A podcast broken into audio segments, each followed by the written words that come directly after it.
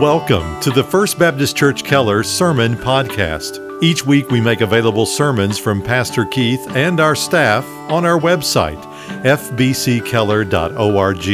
And on iTunes, search for First Baptist Church Keller TX in the iTunes Store or in the podcast app on your mobile device. And now here's our pastor, Keith Sanders.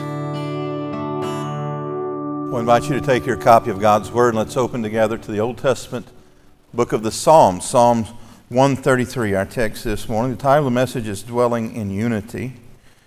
Well, this is the day we've all had on our calendars for quite a while Unify Sunday. We're calling it Unify Sunday because the staff and our leaders have sensed for a few years now that our schedule of three morning worship services and two Sunday school hours was having some unintended effects on our fellowship. For one, it was causing families to have to make a choice when their children reached a certain age, whether they would continue in their adult departments where they had forged relationships for years, or would they worship with their children.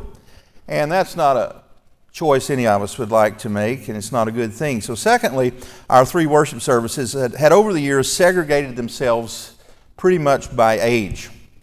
And your pastors and I strongly believe that a healthy church has those in every age group and range and every level of spiritual maturity. So, this change of schedule is at its core an attempt to reshuffle the deck, if you will, and try to create a better and more equitable distribution of the church family for the purpose of fellowship and the purpose of unity ultimately. I guess we could have called it Reshuffle Sunday, but we are, after all, Baptist. And so we're going to call it Unify Sunday. Well, if you attended services regularly this summer, you will recognize our text, Psalm 133, as one of the 15 Psalms of Ascent that we believe were sung and recited by Jewish pilgrims in the ancient world as they made their way up to the holy city of Jerusalem to worship the Lord there. I've been saving this particular psalm for today because its words are apropos to our occasion. So let's read it now. Psalm 133 Behold, how good and how pleasant it is for brothers to dwell together in unity. It is like the precious oil upon the head, coming down upon the beard, even Aaron's beard, coming down upon the edge of his robes. It is like the dew of Hermon, coming down upon the mountains of Zion. For there the Lord commanded the blessings, life forever. May the Lord add his blessing to the reading of his word. Now, this little psalm is short, it's rather simple, it's construction, but undeniably it is profound and it is relevant in all of its assertion. It, it begins with a thesis statement that is a declaration of truth or doctrine, just a very simple truth statement. And then the author, who many believe to be King David, illustrated that truth with two metaphors. And finally, he gives the ultimate reason in verse 3 behind the truth that he establishes in verse 1. So let's unpack it in the order that he wrote it. And then at the end, I want to speak directly to our church family with some application. So the psalmist gets right down to his thesis in verse 1. He says, How good and how pleasant it is for brothers to dwell together in unity. Now, that seems like a self evidential truth. It's a good thing when brothers get along. I have only one brother, my only sibling, and I will be honest with you, we needed this verse a lot when I was growing up because we didn't always get along, and we truthfully don't always get along now. If you have a brother, you likely understand. It's true in a home setting, we know that, but it's also true in a nation. I had a meeting with our police chief uh, this week, and he was telling uh, our committee that the vast, vast majority of violent crimes in this country are domestic in nature family member against family member. David says it's good and pleasant when brothers dwell in unity. But also, it's true in a church, and that's our setting today. And sadly, it happens too often that churches earn a bad reputation for lack of unity. Well, well, the context of these three verses, many believe, was of David's coronation as king. Remember that God had set aside Saul to be the first king of Israel, and he failed miserably, and then God set aside David to be his replacement. Saul was of uh, the tribe of Benjamin, but David was of the tribe of Judah. Remember, there were 12 tribes in Israel altogether, and they didn't always get along. And, and so the belief is that David gave this psalm as an encouragement to those 12 tribes to unite under his leadership. And he said, How good and pleasant it is for brothers to dwell in unity. And of course, that's true in a home, it's true in a nation, it's true in, in a church, because in the church we have familial relationships, don't we? God is our Father, and we refer to fellow Christians as brothers and sisters. But you will notice that he doesn't simply say that it is good to tolerate one another from a distance. Uh, we have a couple of sayings in that regard in our vernacular. We say, good fences make for good neighbors, right? we say live and, and let live. That means we need to tolerate one another, even if we don't live near one another. But that is not what he means. He says it's good and pleasant to dwell together. That, that means in close proximity, doing life with one another, interacting on a regular basis with one another. He says it's good when we can do that in unity. Now, having stated his thesis, the author then uses two metaphors one from history and the other from geography to illustrate his thesis. And here are the illustrations. Verse 2. He says, It is, that is, unity is like the precious oil upon the head, coming down upon the beard, even Aaron's beard, coming down upon the edge of his robes. Now, for most of you, those illustrations won't mean very much, but for the people to whom they were originally written in the ancient world, they were very clear and very helpful. Uh, first, there's the metaphor of history. He says, Unity among brothers is like the anointing oil which was used to set aside Aaron. And remember that Aaron was the brother of Moses. And with Moses, God established his sacrificial system. After he led uh, the slaves out of Egyptian bondage, God met with Moses and he said, Here's how I'm to be worshiped. He gave him the Ten Commandments and he gave him the sacrificial system. And Moses was to set aside his brother Aaron as the priest who would administer this sacrificial system. Aaron, his family, and their descendants were set aside as holy unto the Lord. And this was inaugurated, set into motion, with a ceremony in which Aaron was placed in priestly garments and a costly oil was poured all over his head and it dripped down upon those costly garments. You can read all about that in Exodus chapter 29. And this anointing with oil was symbolic of God's blessing and approval. And we see that many places in the Bible. For example, most famously in David's most famous psalm, the 23rd psalm, he said that thou anointest my head with oil. In Hebrews 1 9, Jesus was said to be anointed with the oil of gladness. And so, for David to compare the condition of brothers dwelling in unity to the anointing oil that was used to set aside Aaron to the priesthood was a positive thing indeed. Well, why was it such a positive thing? I think for three reasons. Because the oil that was used to anoint Aaron and set him aside was rare, uh, it was hard to come by. And I think you'll agree with me that in our culture, unity is increasingly rare. And it seems to be becoming increasingly rare even in the context of the local church. And because it is rare, it is valuable. When you have experienced unity, either in your family or your church, you want to keep it. You want to hold on to it. That is my prayer every day. When I became the pastor here, this church was known for its unity. And I've often remarked that my first prayer most mornings is, Lord, don't let me do anything to mess it up. That's the truth. That's, that's how I pray most mornings. Lord, don't let me mess up the unity of First Baptist Church of Keller. We want to keep it that way because it's rare and it's valuable. And thirdly, it's attractive to others. I hear it from visitors all the time. When they come here and visit, they say, We feel at home here. There's a sense of peace here. We were welcomed here. And, and it's attractive. And, and that anointing oil that was poured over Aaron's head was infused with aromatic spices and perfumes, and people could smell it for yards around. And they came to see what was going on. They, they were attracted to it. And when our church is known for its unity in the community, others are going to be attracted to that. But there's a second illustration he uses, this time from geography. Look at verse 3. He says, speaking of this unity, it is like the dew of Hermon coming down upon the mountains of Zion, the dew of Mount Hermon. Now, Mount Hermon is in the northeast portion of Israel, and it is unlike the rest of the geography of the nation. It is a high, snow capped mountain peak. And the snow from Mount Hermon melts in the spring and it trickles down and becomes the Jordan River, which eventually empties into the Sea of Galilee, where Jesus performed many of his miracles in that area. And then it goes out the southern side and terminates in the Dead Sea. And we tend to think of Israel as an arid and a desert place, and it is for the most part. But Mount Hermon is an exception to that. It's not like that at all. Its precipitation flowers the entire region. Been watching the news, you see what's going on in Portland, Oregon. Well, a couple of weeks ago, uh, Brother Lawrence Duhan and I traveled out to Portland with the possibility of planting a church there in the next year, and we invite you to be in prayer for that. But as we were descending into Portland, out the left side of the plane, Mount Hood filled up the view. And it was amazing how large and beautiful it is. It was a clear day, which is rare for that part of the country, and we admired the snow capped peak of Mount Hood all the way into Portland. And then the next day, we were taken on a tour of the entire region by our host. And then we got to the base of Mount Hood. He said, Mount Hood is the life giving water of all this region. All of the drinking water for this entire portion of the country comes from the snow melt off of Mount Hood. And I thought of these verses, and that was true and has been true of Mount Hermon in the nation of Israel for, for many years.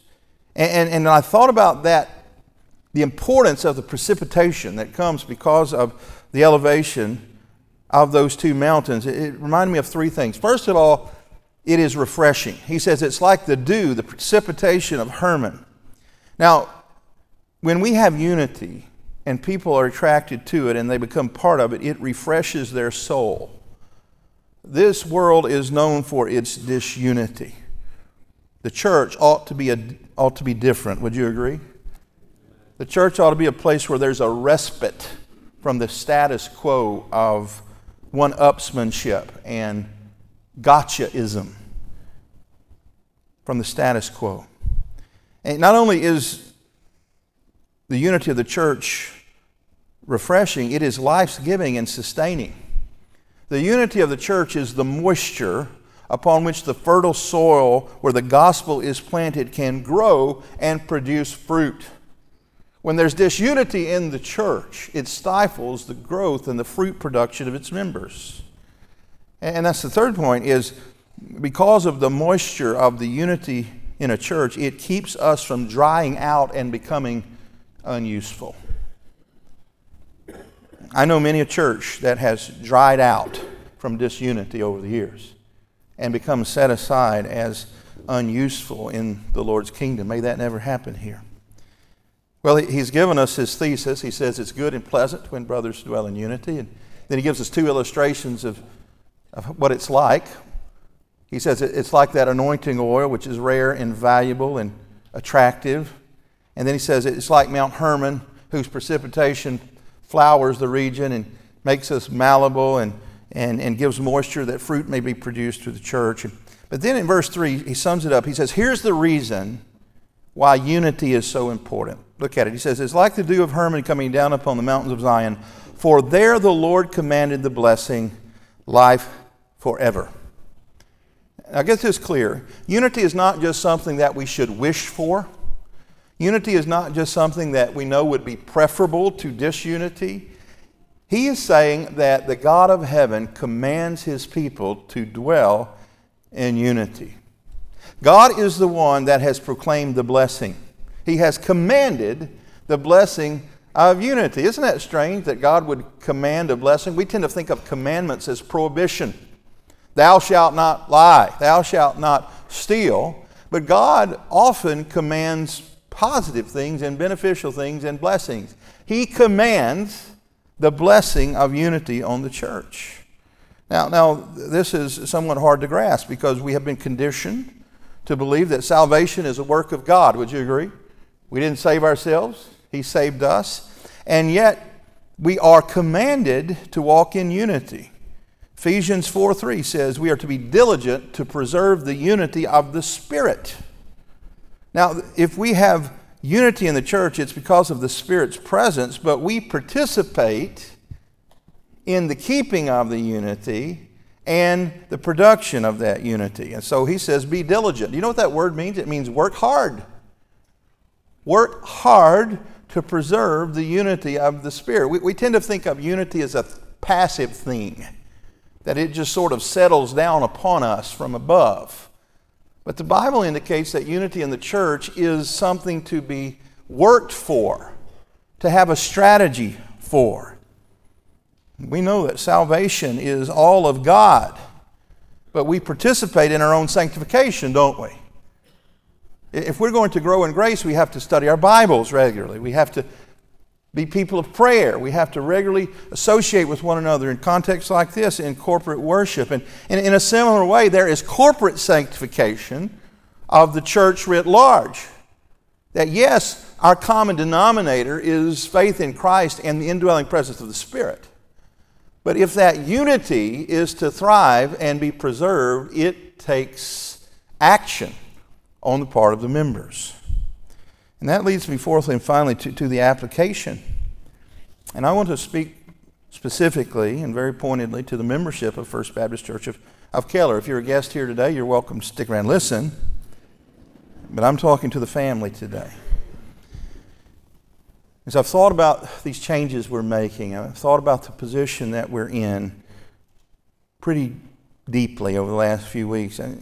I had to admit a few things. We've got a pretty good thing going here the Lord has given us an incredible geographic location. We're located at the intersection of two major highways. There's over 50,000 cars a day that pass by here. If we don't reach the community, it's not because of lack of access, is it? We're in a growing city with economic health. We have proximity to any sort of transportation you could imagine. Beyond that, the Lord has granted us stability. We're a church that has been in this area for over 130 years. And so we're known for our high view of Scripture, high view of God, our, our theological soundness. We have a, a well trained and a long tenured staff here. We have wonderful Sunday school teachers. We have a dedicated and servant minded deacon body. In addition to that, the Lord has granted us incredible financial health. We have been debt free for over a year now. We have beautiful, comfortable facilities, the best we've ever had. And we have raw land yet to grow if the Lord would see fit to grow us. And those are, are wonderful advantages that we enjoy. But I'm reminded of what this same psalmist said if the Lord doesn't build the house, the laborers labor in vain. We are going to give an account one day for all of these advantages and, and blessings that the Lord has placed into our stewardship for a brief time.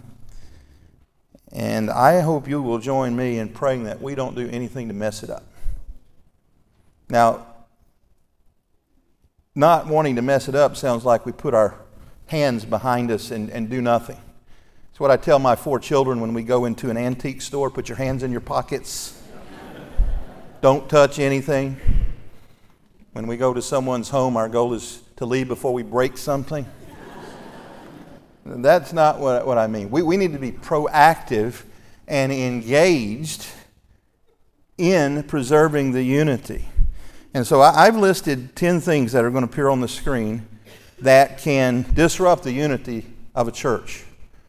Now, the body often speaks of the church in terms of a, a body. Paul talked about different parts of the body. The eye can't say to the hand, I have no need of you, and so forth. And, and so these are all body parts that will help us, I hope, remember. These are things that we can do to disrupt the unity of the fellowship here. Number one is a weak back. A weak back. Ephesians 6:11. Put on the full armor of God so that you will be able to stand firm against the schemes of the devil. There's a misunderstanding about church unity is that the way to have unity in the church is not to believe anything not to hold anyone accountable for anything, just live and let live, and, and that we'll call that unity. That is not unity. Unity must be based on truth. And so our church must redouble our efforts to, to speak the truth to this community. Disunity comes when we waffle, when we're unclear theologically, when we're imprecise about the gospel. Now, the second thing that can lead to uh, uh, disunity is uh, a hard heart. Hebrews 3:13 says, "But encourage one another daily as long as it is called today, so that none of you be hardened by sin's deceitfulness." If we allow sin to go unchecked, among us, if we don't love one another, to hold one another accountable to the convictions and the uh, confession that we have made, it won't be long before there's disunity in the church. And then, thirdly, there's a stiff neck. Proverbs 21 29 1 says, A man who hardens his neck after much reproof will suddenly be broken beyond remedy. If we can come sit under the Word of God week after week, year after year, and it not have any effect upon our sanctification, our neck has become stiffened, and soon our fellowship will be broken. Fourthly, loose lips can disrupt the unity of the church. Proverbs 16:28 a perverse man spreads strife and a slanderer separates intimate friends. Gossip, innuendo, speaking much and listening little. These are ways in which the unity of the church is disrupted. And, and similarly to loose lips, something else that, that we can have that leads to disunity is thin skin. Proverbs 19:11 A man's discretion makes him slow to anger and it is his glory to overlook a transgression. We don't have to respond every time we perceive someone has shorted us in, in the least way. And the truth is, most of the time when, when we think that, we simply misunderstood. We call that a misunderstanding. And so, for that not to cause disunity in the church, we must have to assume the best about one another, not the worst. If your default setting is to think the worst about another person, you're going to question everything they say. But if you are thick skinned, you overlook a fault. And if we don't overlook a fault, it's not long before we have a vented spleen. Y'all know what that means, right? I, I, ran that by some younger people. They never heard of that. Uh, that's an old Southern expression for letting everyone know what you don't like all the time. James 1:20 For the anger of man does not achieve the righteousness of God. When we blow up in anger every time something sets us off, it disrupts the disunity of the church. And, and then seven, there, there's dull ears, really itching ears. 2 Timothy 4:3 For the time will come when they will not endure sound doctrine, but wanting to have their ears tickled, they will accumulate for themselves teachers in accordance to their own desires. Paul warns that there's going to come a day before Christ returns where, even in the context of the church, people don't want to hear the truth. And Paul asks a rhetorical question to the Galatian church. He says, Do you hate me because I tell you the truth? Those with itching ears don't want the truth. They want to pay someone to tell them what they want to hear. That disrupts ultimately the unity of the church. In fact, the church ceases to exist over time if that is its teaching. Number eight, something that disrupts the unity of the church is entrenched heels. Ecclesiastes 3:1 There is a time for everything under heaven. Probably the most dangerous sentence to any organization, including the church, is we've never done it that way before. And what happens is we, we dig in our heels and we say, We shall not be moved. And sometimes there are occasions when we should not be moved. Last Sunday morning, I quoted the brother of Jesus, Jude, in his epistle when he says, Let us earnestly contend for the faith once for all delivered to the saints. There are certain doctrinal truths that we dare not move from. We need to dig in our heels and draw a line and say, This far, no more. But most things don't fall into that category. Most things fall into the category of preferences, and at the point of preferences, we must be ready to move and change for the glory of Christ and the good of the body. Number nine, something that can disrupt the fellowship of the church are clenched fists. That is territorialism. What's mine is mine, and I'm going to keep it. 1 John 3:16. This is how we know what love is. Jesus Christ laid down his life for us and we ought to lay down our lives for our brothers and sisters. If anyone has material possessions and sees a brother or sister in need but has no pity on them, how can the love of God be in that person? Dear children, let us not love with words or speech, but with actions and in truth. We need to have open hands, ready to give to a brother or sister in need. This is what Paul wrote in Philippians chapter 2 let this mind, this attitude be in you, which was also in Christ Jesus, who didn't count his deity something to be held on too tightly. He didn't clench his fist and say, I'm staying here in heaven. He emptied himself and he poured himself out for the good of others. That's the attitude that every believer should take on. And then, tenthly, finally, something that can cause disunity in the church is wandering eyes. Exodus 20:17, you shall not covet your neighbor's house, you shall not covet your neighbor's wife, or his male servant, or his female servant, or his ox, or his donkey, or anything that belongs to your neighbor. Now, if, if you want to destroy the fellowship of the church, there's a lot of ways to get there. But anecdotally, as I have observed many churches in my lifetime, there, there are two primary ways to disrupt the fellowship of the church. One is through misuse and misappropriation of money, and the second is with sexual immorality. And so that's why I saved this one for last. Wandering eyes. Do not covet what your neighbor has, that is his money or his property, and do not covet his wife, his spouse. Drink water from your own source. Well, something to think about. And as I wrote those down this week and reflected upon them and looked up verses, many more than the ones I quoted to you, by the way, all of these are very biblical. And so it brought conviction in my own heart. And I began to ask the Lord to show me areas that, that I have violated His will in any of these 10 areas. And he, he was gracious to do that. And you read on the screen today that the, the Lord is a God of forgiveness, isn't He? Scripture says if we confess our sins, He is faithful and just to forgive our sins and, and to cleanse us from all unrighteousness. So, so, what I want to ask you to do right now is just to bow your head and close your eyes. As I read back through that list of 10 things that can disrupt the unity of the church, will you ask the Lord to search your heart to see any of these attitudes or actions are within you or have been in the past? And if the answer to that is yes, would you just simply, in your own heart, confess that as sin to the Lord and repent of that and turn from it and receive His forgiveness? Today is a, a new day. Not only are we starting a new schedule, this is a great opportunity to renew your walk with Jesus.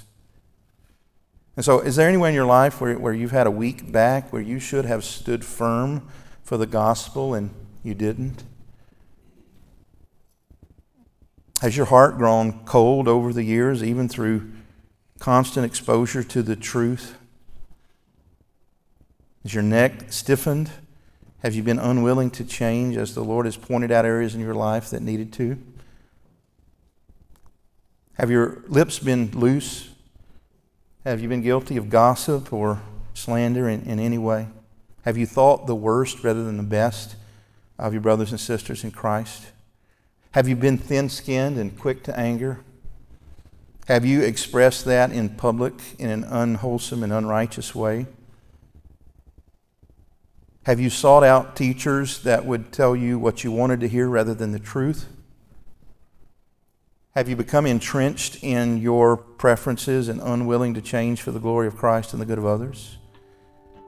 Are you holding your possessions tightly with clenched fist, unwilling to help those in need? And have your eyes wandered with covetousness or jealousy over what belongs to another person?